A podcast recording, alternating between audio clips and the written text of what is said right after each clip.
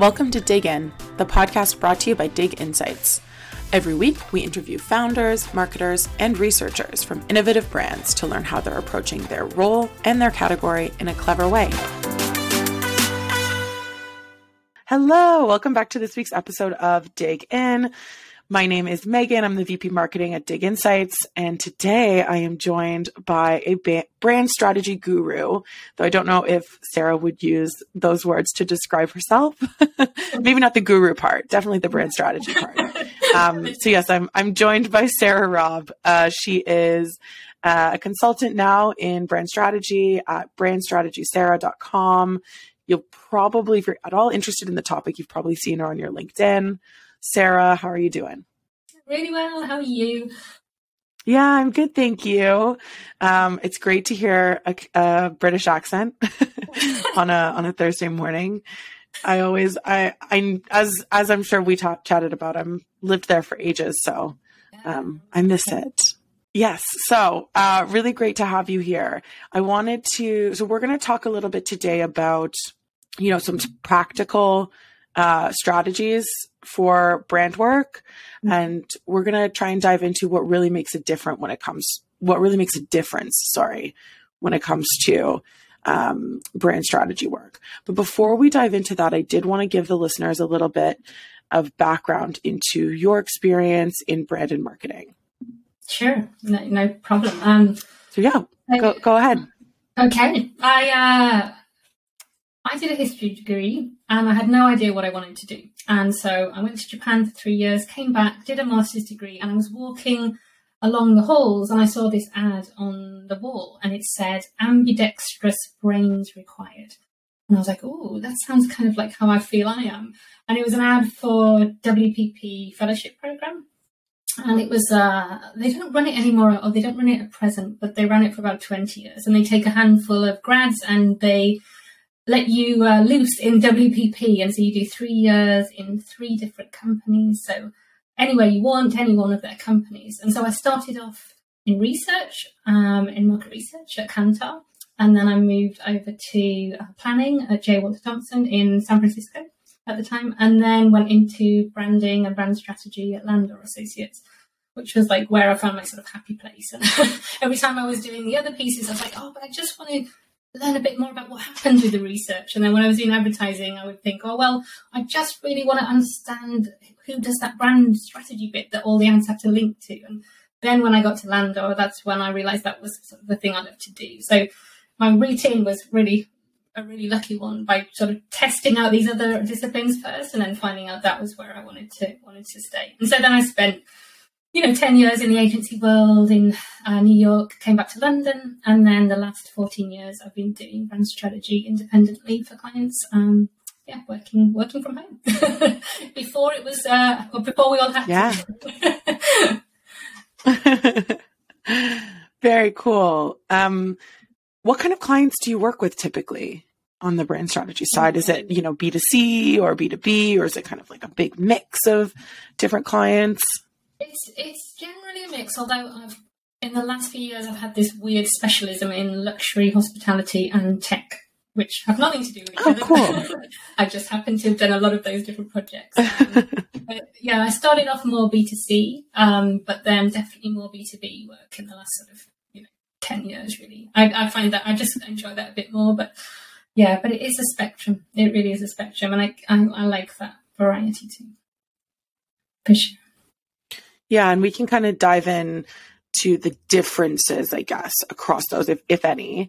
Mm-hmm. Um, but the first time I chatted to you um, a few weeks ago, we were talking about how you're sort of a self described branding nerd or brand strategy nerd. Um, and you told me kind of a wild story about how you you spent time um, running some research to get a sense of the most valuable brands.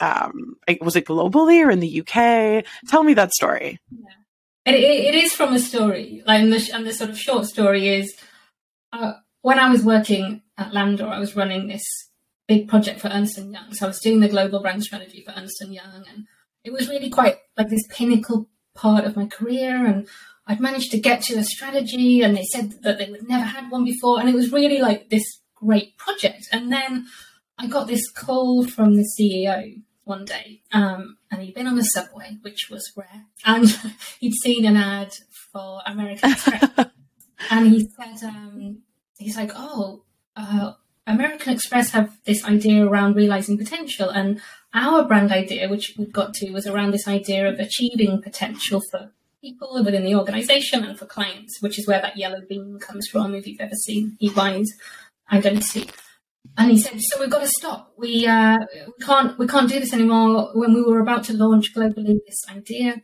he said, "Can't do it because uh, American Express have it."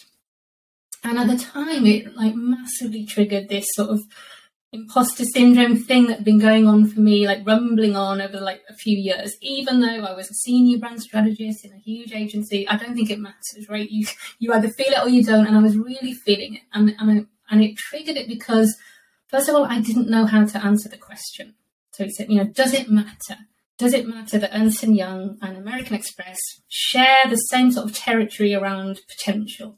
And I was like, well, do I really know the answer to that? I don't know whether I do. And then the second part of it was, well, shouldn't I know this already? Like, shouldn't I, as a brand strategist, sort of know a bit more about the world of brand strategy ideas, like the world's biggest brands and what they all stand for? So I yeah. ended up, not for because of this reason, but I left the agency world and I spent six months um, doing this in-depth study of the 181 brands that sat across the three global brand valuation studies. So there's Brand Z, there's Interbrands, and there's Brand Finance, and they come out with their 100 each year. So I took all the brands that sat across all those three studies and totally geekily sat there for six months and worked out and and documented what their brand strategies were. So I had this big picture of kind of the world of brand ideas and what you know. So I could answer questions like, do they overlap? You know, do, does it matter if there's a financial services idea here and a you know, tech idea here and they're similar. Um, and it really also helped me get over another issue I was having, which was all of the frameworks around brand strategy. So, you know, if you type in brand strategy frameworks online, you just get jargon, jargon. I mean, I know you'll have seen it, Meagan, right? You need a positioning, you need a promise, it's nuts. You need values, you need beliefs, you need principles, you need a brand essence. And we, I have a brand onion. I mean, it just goes on. And, and then, and then yeah. And then you have people like, you know, very well meaning senior leaders being like, and what's the difference between our mission and vision? And why do we need a value prop on top of the mission and vision? And um, how does this align with our strategy? It's so yeah. many. And I'm so fascinated to hear what, what your um, your take on this is, but I just needed to yeah. to jump in and say like I totally hear you on that. It's nuts. Yeah, it's, it's so frustrating, and it and it puts so many people off learning how to do it as well because they start thinking, oh, I'd like to add brand strategy to my skills. And they get stuck in this like whirlwind of just jargon and like, oh my gosh, I can't go there. It seems too complicated. So what I was trying to do with this study was also to answer the question for myself, like, what do all the world's best brands do? Like, what do they have? What's in right. their brand strategies? What what things do they have missions? Do they have vision? And the truth is, you know, there isn't there isn't commonality on the labels and stuff that people use. You know, IKEA have a vision statement, uh, Microsoft have a mission, but they both are fundamentally answering the question of why do we exist. So I got to this model of uh, there are four big questions that all brands have to answer in their brand strategy. And if you just know that, you can start talking to clients in a more um, human way about what it is you're trying to do to help. So you know, talk to a CEO about brand onions and brand truths. You know, they're just like, they, they don't want to hear that. They're never going to say that. You know, I mean, this is all about helping their business grow. You know, brand strategy isn't about logos and stuff. It's about fundamentally helping all the levers of business growth, right? So you've got to be able to have normal, um, accessible conversations around brand in the boardroom. Otherwise, you just get these looks of like, you know, what are you talking about, right? What what's irrelevant to this to my business? So that's what this study did right. was to I took I thought I'd find commonality in terminology. There is not commonality in terminology, but there is great commonality in the questions they all answer. They just label them different things. So that was my little geeky six month uh, exploratory piece of research. No, this is fascinating. I mean, this is a podcast for research geeks and marketing geeks, so this is fascinating. Um, so I have a couple of questions. I mean, can you speak at all about those four things that they all have in common? Yeah, absolutely. So the first thing all great brands answer is why, and everyone knows Simon Sinek's, you know, start with why, but he has yeah. it's true, right? Um, you have to identify why you exist as a business. Um, and you have to do it very carefully. So you're not just talking absolute rubbish and you're not coming across as credible. And you have to do it, all the really, really good answers don't just talk to customers. They talk about employees and customers together in their answers. Like Microsoft um, is all about um, uh, helping organizations achieve more and, and helping the planet and organizations and people achieve more. And, you know, that idea isn't just about a customer, it's about sort of all of their broader stakeholder groups. Um, so you've got to answer why do you exist? Uh, and you call it whatever you want purpose, mission, vision, doesn't matter. Um, you've got to answer who are we and how do we do things. And this is a bit lots of people miss out. They sort of think that brand's just about, um, you know, words to inform design or words to inform marketing, but there's a big piece of who are we as an organization and how do we go about things, which is usually called values and behaviors. But that question, whatever you want to call it, has to be answered because if you say why we exist is to um, help everybody thrive, um, then underneath that you've got to underpin it with the, the, behaviors and the organizational culture that will support that why. Right? These, these can't be two separate things. So the second kind of group of questions is who are we? How do we do things? The third one's how do we want right. to look, feel, and sound? So um, most brands okay. have a set of kind of core words like McDonald's have words like playful, welcoming, unpretentious in their definition of how they want their brand to look, feel, and sound. And that isn't just again about design, it's about you know, advertising is about tone of voice, it's about any sort of customer experience or employee experience where the brand is sort of visualized or experienced. You know, it's not just a visual thing. That's any sensorial thing that brings that brand to life. You've got to help give people guidance on how it should look, feel, and sound. If you're doing a trade booth, what are you going to tell people about how they, yeah, how do you want to design it? You know, so that's the other sort of question. And then the last one is simply, you know, who are, you know, what do we do? What are we? What do we do? And that's usually called positioning, but that definition of how are we going to talk about our place in the world and you know, and working harder than saying, oh, we're a bubble tea company or we're a SaaS company. No, but actually, what do we do for people? So they're the four, and you see them across all categories, all industries. Um, and once you strip the term, the labels that people give them out, then the questions are really, really helpful. So that's what I use, and, and that's what I've used for 14 years now. Yeah. Yeah, that's really helpful, I think, for everyone to just get a handle on what they need to be considering, like even if they don't take the exact same approach. Sort of these are the high level you absolutely need to consider. Yeah, these things uh, to to build a brand. Um, I love that. I have another question. Um, so I was fascinated because I've actually come up against in a previous role. I'd come up against the, um, you know, the CEO saying, "Oh, I've seen." This bubble tea company, for instance, with a similar um, visual identity to us, or, you know, I've seen this new sporting brand that has a similar slogan to us or similar messaging. And I worked in B2B SaaS. Um, and I was like, and he was like, can they, is this a problem? And much like you, I was like, I don't know. And I probably just bullshitted my way through it, to be honest. But, um, what do you think about that question? Like that your that your boss asked you around American Express and the new brand identity. Like, what's your answer to a question like that now?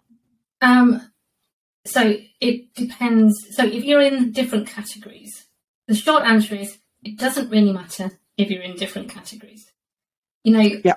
you've got to be careful not to come out with something that is so ubiquitously associated with someone else. Like you would never come out with an idea around priceless, for instance, because Mastercard have owned that idea for so long, and it's such a it's such a uh, well-known um, phrase that's associated with them, and they've trademarked it. That words like that you've got to be careful of, but general themes around um, like achieving potential as long as you're not competing with someone who shares that, that's why you've got to be careful. Like if you have a why statement that is exactly the same as one of your major competitors, you know, it's legally fine because some of this is a legal thing, right? But totally, but, you know, you can, you can do that, but you've got to remember that it's not just about customers; it's also about talent. So you're trying to attract the best talent, and if they can't differentiate between you and your major competitor, you're doing nothing to help your brand stand apart. You're doing nothing to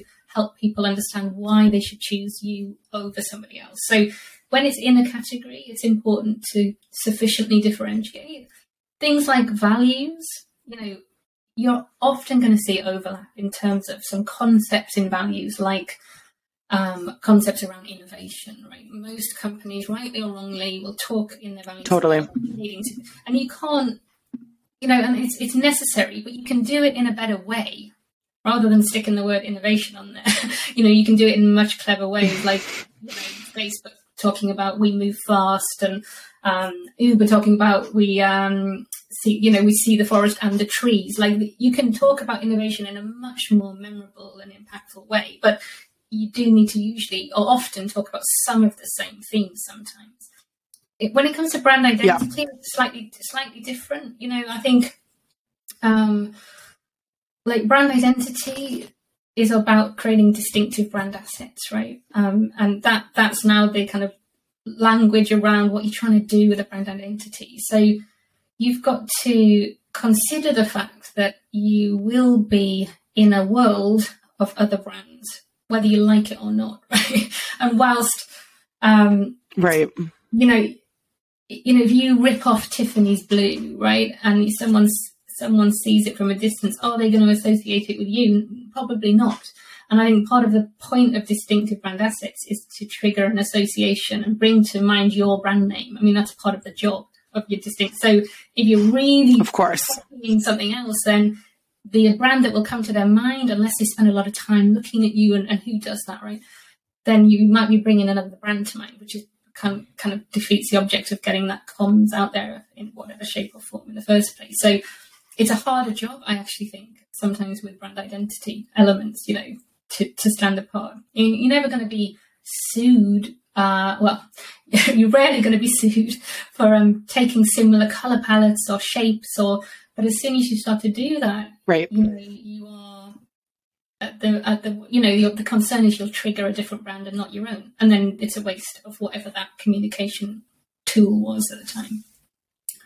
Sounds that. Does yeah, that that's yeah. so no, definitely, and I think a really, really important point actually um, that you were that you were saying at the end around it is about those like emotional triggers or that that like equity that brands build up around their visual identity or around how the you know how they make people feel um mm-hmm. that like it could it's important to bear in mind when you're making decisions about your branding that obviously that that context is is crucial because you could sort of be stepping in it.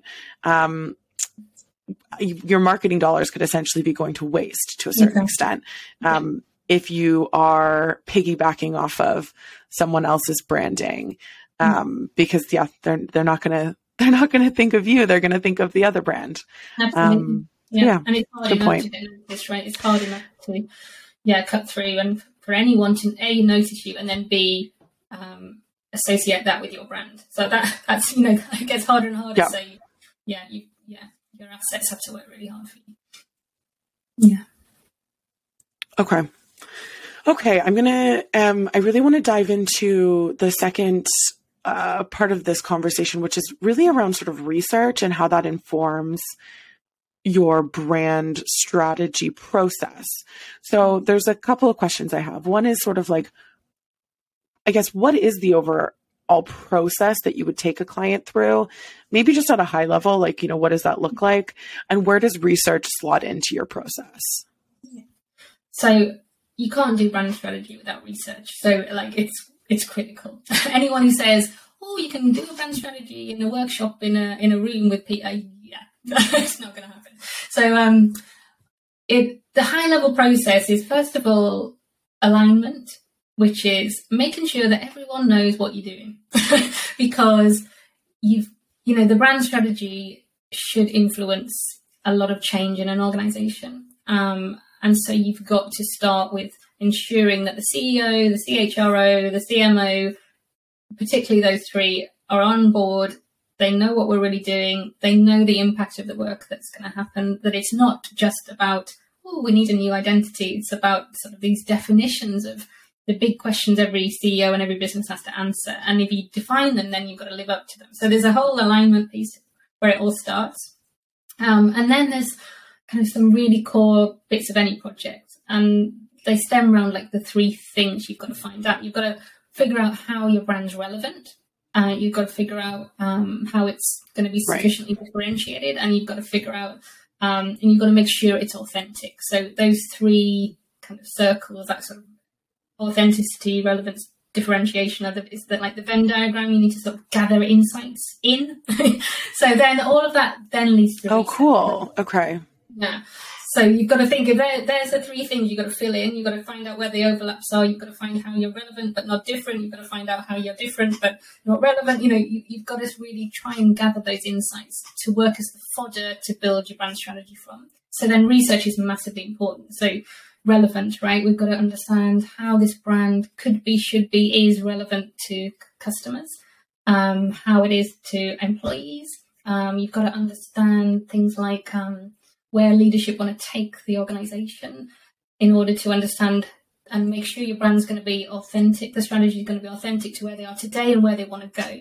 So that's all sorts of different types of research, you know, one-on-one leadership interviews, as well as um, customer interviews or customer quantitative surveys or employee interviews or and or employee surveys. And depending on the scale of the organization would depend on how much of that you do and how much is quant versus qual. But um, yeah it's just massively important. And then competitor research. Another type of research is making sure you're looking at the competitor strategies you know and that's that's more like a desk research process but it's still it's still research right? It's all of those things.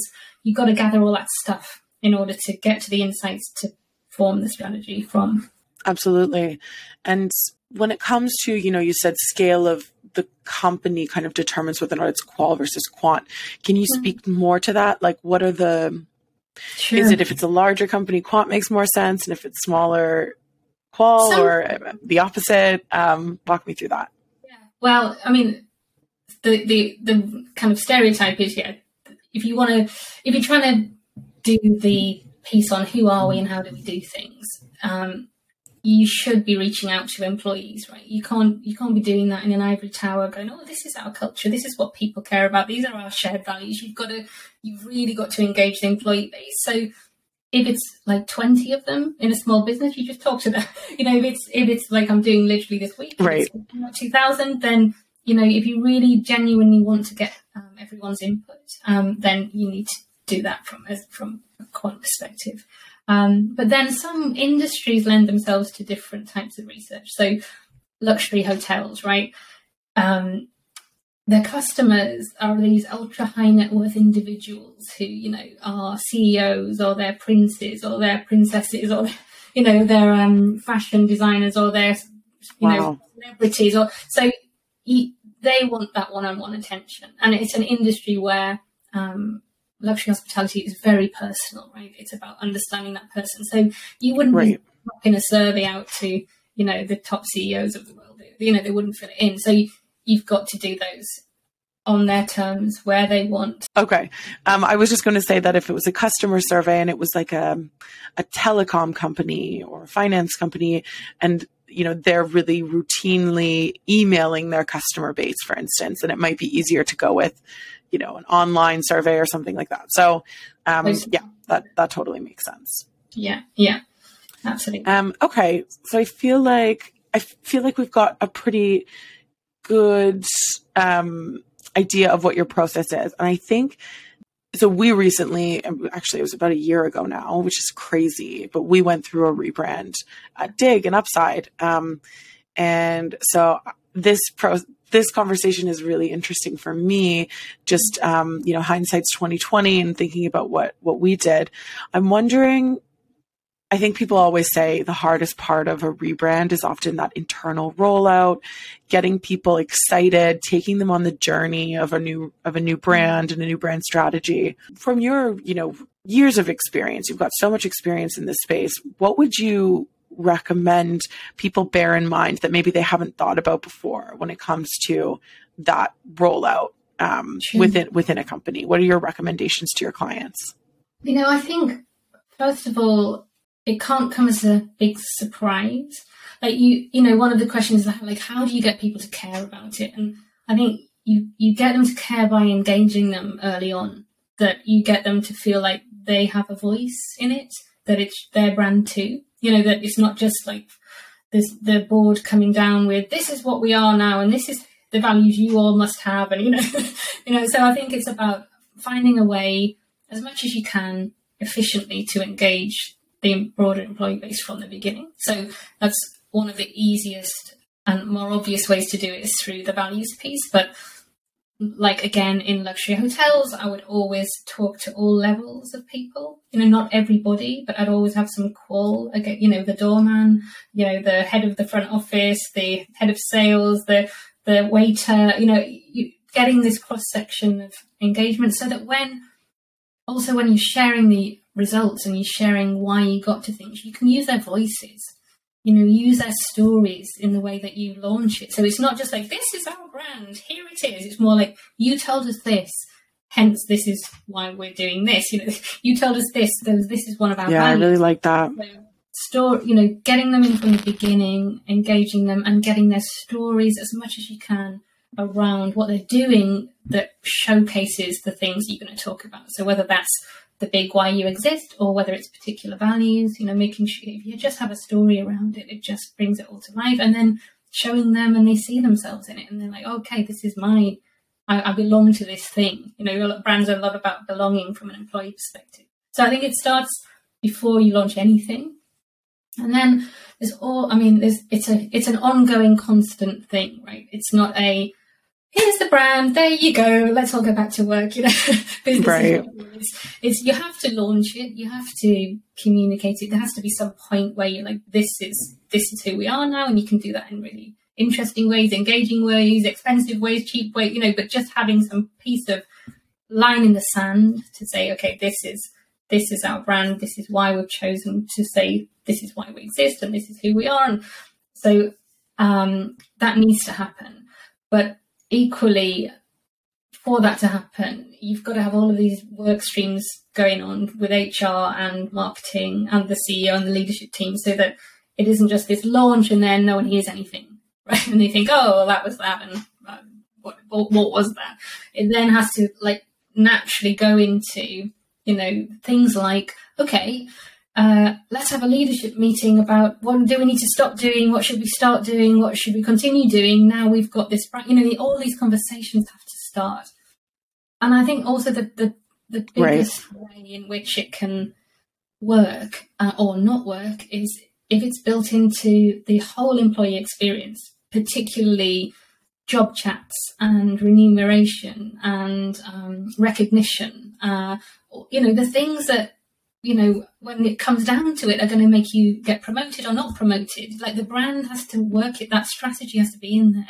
You've got to build in these questions around, you know, why you exist and who you are and how you do things into evaluations. Otherwise, it's just words on a page, right? It doesn't mean anything. So it's a long yeah. process, to be honest. There's the customer experience piece of it, you know, and then there's an employee experience bit of it, and you need two teams working on that and embedding it in all of in, in, in, policies and procedures, like the boring stuff too. But you know, it's not just about oh, isn't this a nice launch thing? It's about totally. You know, this is this is who we are. This is what we do. This is why we exist, and hence we see this and ex- and we live it, and we and, and it's throughout our, our brand. So it's um it's not an easy thing, and I think that's why I always have those alignment meetings at the beginning to sort of say, you know, you know what you're signing up for here.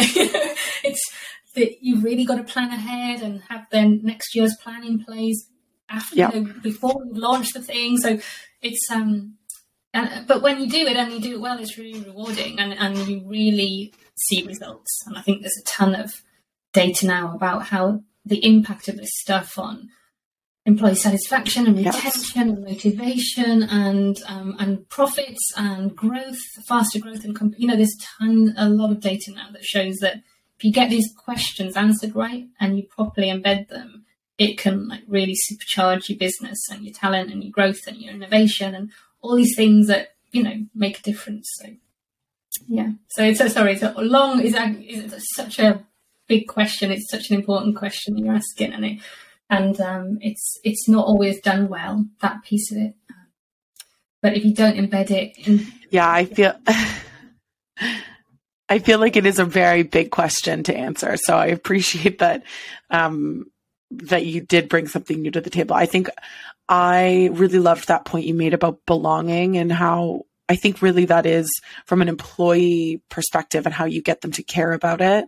It's about feeling like that brand belongs to them too. It's not something that marketing or, you know, senior leadership cooked up that doesn't relate to them. And I think bringing, bringing that piece in of this is what you told us and this is because of what you've told us, this is what we came up with is like so crucial. So yeah, I just think the way you framed that up is really nice. So thank you for that. Um, I, I'm conscious of time. We've been chatting for for quite a little while now, so I'm gonna I'm gonna finish off with some rapid fire questions. Um, this podcast is obviously all about research and the consumer, so um, we like to ask each of our guests a series of a few different questions that relate to that. Um, first, being, can you tell us a new or potentially novel or interesting way that you've gone about understanding an audience or a customer base recently? Oh, you know what? I wish I could. I can tell you what I've done, but it's it's probably not new. And I think I just think that's okay. All of it about listening, and and so one thing I've done recently is um, uh, I've I've run lots of live Q and A sessions for people on my course. So because I think uh, most people who do courses they like put this online course out there and then just let you get on with it. And um, the research and the most value I get is just talking to people and having those, letting people share their right. question, going back to them with answers. So it's not a new form of research, but I do think it's important. I think one thing I've done recently is bring psychologists in. That's been really useful. So uh, cool. When, you know, we talk a lot about employee need states, right? We talk about feelings and needs and emotions. And yeah, are we really experts in that stuff, right? So I've been doing this work on on defining employee needs for a client, and instead of just doing that, I came up with hypotheses, and then two, I got two psychologists to sort of really um, talk about those emotional things that underpin some of the stuff we were talking about. we were talking about confidence, for instance, but then we got to this ladder of, you know, you can't feel confident unless you feel competent. You can't feel competent unless you're clear on what you do. You can't feel clear unless you feel like you can ask questions. You can't ask questions unless you feel secure. So there's this sort of emotional ladder, laddering, and that was really helpful for the client um, to sort of understand that actually you want to talk about this, but if you don't do these other things, you're never going to help the employee get to that state. So that that was quite that was an, I haven't done that before. Um, I'll do it again for sure. It just is such a different take on on sort of deep, more deeply understanding emotions that we talk about a lot in branding. I think. But I'm that's fascinating. I've never had.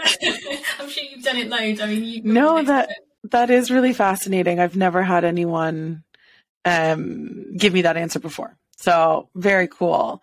The next question is, um, who do you look to or um, where do you go when you want to understand where your industry is going next? So i guess in this case industry is brand strategy um, where yeah who, who's your go-to? Um, i go to books that ceos have written. Now i don't i mean i look you know i know who's out there in my space but i think uh, the secret is to the more we can link brand and business tightly together the more um, effective our work will be. And so I am reading a ton more on, you know, CEOs biographies and like McKinsey's book about CEO mindsets because that's where it all has to gel together. Otherwise, you know, the branding stuff just sits in a so true. Room. So yeah, that that's much more where I'm going now. Great books like by Satya Nadella on Hit Refresh about Microsoft's change. That that it's been more helpful than other sort of branding pieces recently. I love that. I'm going to take that and run with it. Um, my final question is if you had one tip for a marketer that's listening or a researcher, what would it be? You know, honestly, prioritize your mental health because I think um, we're all in this funny world where we're having to think a lot for clients, right? Like marketing, research, insights, strategy. It requires us to be able to sort of have that headspace to do really good thinking. And if you're feeling stressed or burnt out or anxious or you know all these other things, it really takes a toll on your ability to do the job and enjoy the job and, and stay in the job. So honestly, mm. that really that because you know what we do is great and it's really interesting and we're really lucky to be able to spend time in a day thinking about these questions and coming up with insights and writing strategies but you've you've got to be able to do that, you've got to carve out time and space and percolation time and time for convergent thinking and divergent thinking. And you've got to actually have quite a lot of strategies for yourself to be able to do that. Um, and honestly, that I think that that's my biggest tip. Maybe not what you're expecting. No, I think that's so important and I love it. Um, I think more and more people are realizing how you can't do you can't really do good work if you're not feeling like yourself. So, mm-hmm. um, love that. Uh, and thank you, thank you for it. I, I know that we had wanted to kind of dig into, you know, we, we kind of bashed how many frameworks there are at the beginning, or I kind of did. Um, but I do know that frameworks are useful. So we had wanted to kind of dive into that. Um, so why don't you talk to us a little bit about the course that you run before we, before we go? Um, sure. Yeah, because I assume that baked into that course is some element of frameworks. Yeah, absolutely. Frameworks there. But the more important thing is the practical stuff. I think there's a lot of, like, there's all sorts of courses out there, brand strategy courses, and they usually give you a framework, which is that person's own framework, and they give you some examples, but they don't tell you exactly how to do it. So my course is all about practical. Here's a framework. Here's why. Here's why brand strategy is important, and here's how you do it. Like, here's all the questions you need to ask. Here's like a research guide, a research survey, an employee survey, a leadership guide. Here's a scripted brand strategy workshop. So you just, all you have to do is read it. here's what you do before, here's what you do afterwards. Here's an eight week brand strategy plan. Here's how you write a proposal. So here's how you frame a brand strategy presentation. Here's how you would structure it. Here's client examples. Here's a real life case study where you get all the research so you can actually have a go at doing it. So my course is really to try and equip people with all the tools and the support. So I'm there 21 weeks a year for people. So if they want questions, they can start the course and then they may start it and then later on they're selling brand strategy. You know, still give them that access to be able to ask questions. So it's practical tools, complete support, um, and, and just really useful um, advice on actually getting it done, exactly get it, how to get it done, rather than here's another nice framework, but actually how do I do it? so that that's that's my aim. Yeah, totally. Because that's what gives people confidence, and I think that's the thing that holds people back. I think loads of people could do brand strategy, but yeah. they're just not clear and confident on how to do it. So that's that's what I'm trying to do with Brand Strategy Academy. Amazing. We'll include a link to it in the show notes, um, as well as to your website. Sarah, this has been such a pleasure. Thank you so much for joining me on Dig In. We will be back next week. But yeah, until then, uh, I'll talk to you soon, Sarah. Thank you so much, Meagan. Great, great to have you here. Thank you. Thanks for tuning in this week. Find us on LinkedIn at Dig Insights, and don't forget to hit subscribe for a weekly dose of fresh content.